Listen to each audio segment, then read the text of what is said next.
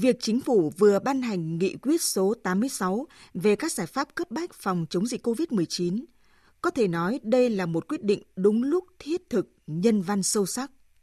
Đúng lúc bởi nó thể hiện sự nhất quán trong chính sách của nhà nước về phòng chống dịch khi kịp thời thể chế hóa nghị quyết 30 của Quốc hội.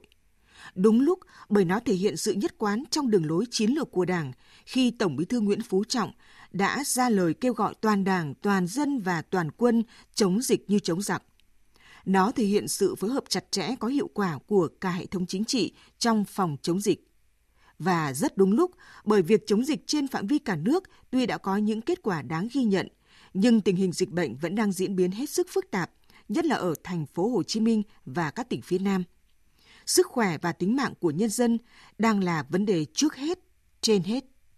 Nghị quyết số 86 được ban hành đúng lúc, bởi vậy cũng hết sức thiết thực thiết thực vì cuộc sống đang cần nó, thiết thực vì nó cụ thể, chi tiết, sát với tình hình dịch bệnh đang diễn biến phức tạp và những yêu cầu thực tế của công tác phòng chống dịch.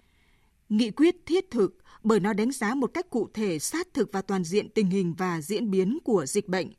Trên cơ sở đó có sự phân công phân cấp theo hướng đề cao quyền hạn và trách nhiệm cho các địa phương, trách nhiệm của các bộ ngành và của người đứng đầu – động viên khích lệ những người trên tuyến đầu, những kết quả đã đạt được trong chống dịch, đồng thời cũng chỉ ra những hạn chế yếu kém cần khắc phục. Nghị quyết đã chỉ rõ, trong công tác phòng chống dịch COVID-19, không ít cơ quan đơn vị địa phương còn thực hiện chưa thật nghiêm, thật dứt khoát, thực chất các biện pháp theo quy định, thậm chí còn chủ quan lơ là, thiếu đôn đốc kiểm tra giám sát. Tổ chức thực hiện vẫn là khâu yếu, chậm được khắc phục, nhất là ở cơ sở tại một số địa phương. Nghị quyết thiết thực còn ở chỗ đã đề ra những giải pháp cụ thể, mục tiêu cụ thể. Thành phố Hồ Chí Minh phải kiểm soát được dịch trước 15 tháng 9, các địa phương khác phải kiểm soát được sớm hơn. Các giải pháp giãn cách xã hội phải làm thế nào? Tiêm chủng và ngoại giao vaccine, thuốc điều trị ra sao? Các bộ ngành các địa phương cần làm gì đều được quy định khá chi tiết tỉ mỉ. Một loạt các giải pháp cấp bách được đề ra một cách cụ thể, thiết thực và khả thi – Đặc biệt, nghị quyết yêu cầu tránh đứt gãy chuỗi cung ứng lao động hàng hóa, thực hiện đồng bộ xét nghiệm, chăm sóc điều trị để giảm tối đa tử vong, không bỏ sót đối tượng cần được cứu trợ, không để ai bị thiếu đói. Điều này không chỉ thể hiện tính thiết thực sát với yêu cầu thực tế cuộc sống mà còn khẳng định chủ trương đúng đắn của nhà nước ta, sức khỏe tính mạng của nhân dân là trước hết, trên hết.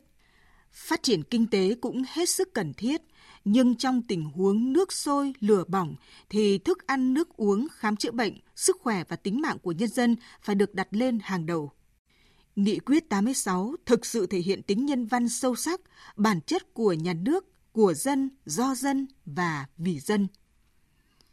Nghị quyết được ban hành đúng lúc thiết thực và nhân văn sâu sắc như một tuyên ngôn mạnh mẽ đập tan luận điệu xuyên tạc của những phần tử cố chấp thù địch, bóp méo quyết tâm và kết quả phòng chống dịch bệnh của toàn đảng, toàn dân và toàn quân ta. Mỗi người Việt Nam trong lúc này cùng vững tâm siết chặt đội ngũ, thực hiện nghiêm nghị quyết của chính phủ, đẩy lùi dịch bệnh. Đó chính là yêu nước. Nhà nước quyết tâm, nhân dân đoàn kết muôn người như một, bạn bè quốc tế ủng hộ, chúng ta nhất định sẽ đẩy lùi dịch bệnh, sớm thiết lập trạng thái bình thường mới, đẩy mạnh sản xuất, phát triển kinh tế xã hội, nâng cao đời sống vật chất và tinh thần của nhân dân. Đó là mục tiêu nghị quyết 86 của chính phủ, một nghị quyết vừa đúng lúc vừa thiết thực và mang tính nhân văn sâu sắc.